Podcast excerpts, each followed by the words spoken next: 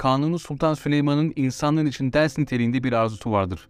Kanuni'nin ilk arzusu tabutunun dönemin en iyi doktorları tarafından taşımasıdır ve bunu şöyle açıklar. Doktorlar ne kadar iyi olursa olsun onlar bile ölümün karşısına çaresizdir diyerek mesaj verir. İkinci arzusu ise elde ettiği tüm ganimetin mezarı boyunca halka dağıtılmasıdır. Elde edilen zenginliğin öbür alemde hiçbir işe yaramadığı nasihatini verir. Son isteği ise ellerim herkesin görebileceği şekilde tabutun dışına sarkmalı. Ellerim tabutun dışında kalsın ki herkes bilsin. Bizim için en değerli şey olan zamanımız tükenince boş ellerle doğduğumuz gibi boş elle gitmemiz der.''